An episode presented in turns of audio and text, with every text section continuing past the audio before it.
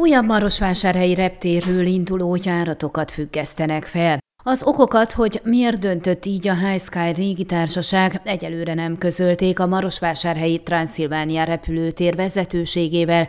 Arról tájékoztatták csupán, hogy január közepétől márciusig szüneteltetnek három járatot. A jelenlegi tervek szerint márciusig a Marosvásárhelyről Párizsba, Londonba és Milánóba tartó rendszeres járatok szünetelnek.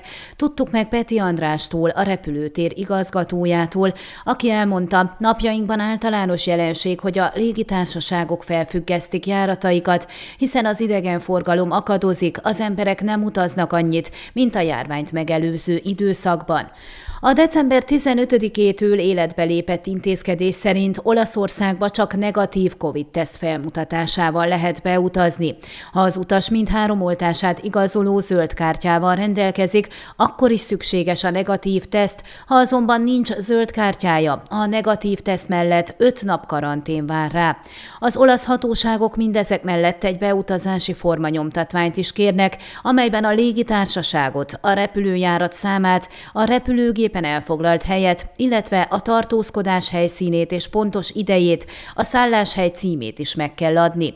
Ezeket az iratokat már az indulás helyszínén, a repülőtér ellenőrzési pontján kérik, a repülőgépre sem ülhet fel az, akinek hiányos az iratcsomója. Ön a Székelyhon aktuális podcastjét hallgatta. Amennyiben nem akar lemaradni a régió életéről a jövőben sem, akkor iratkozzon fel a csatornára, vagy keresse podcast műsorainkat a székelyhon.pro portálon.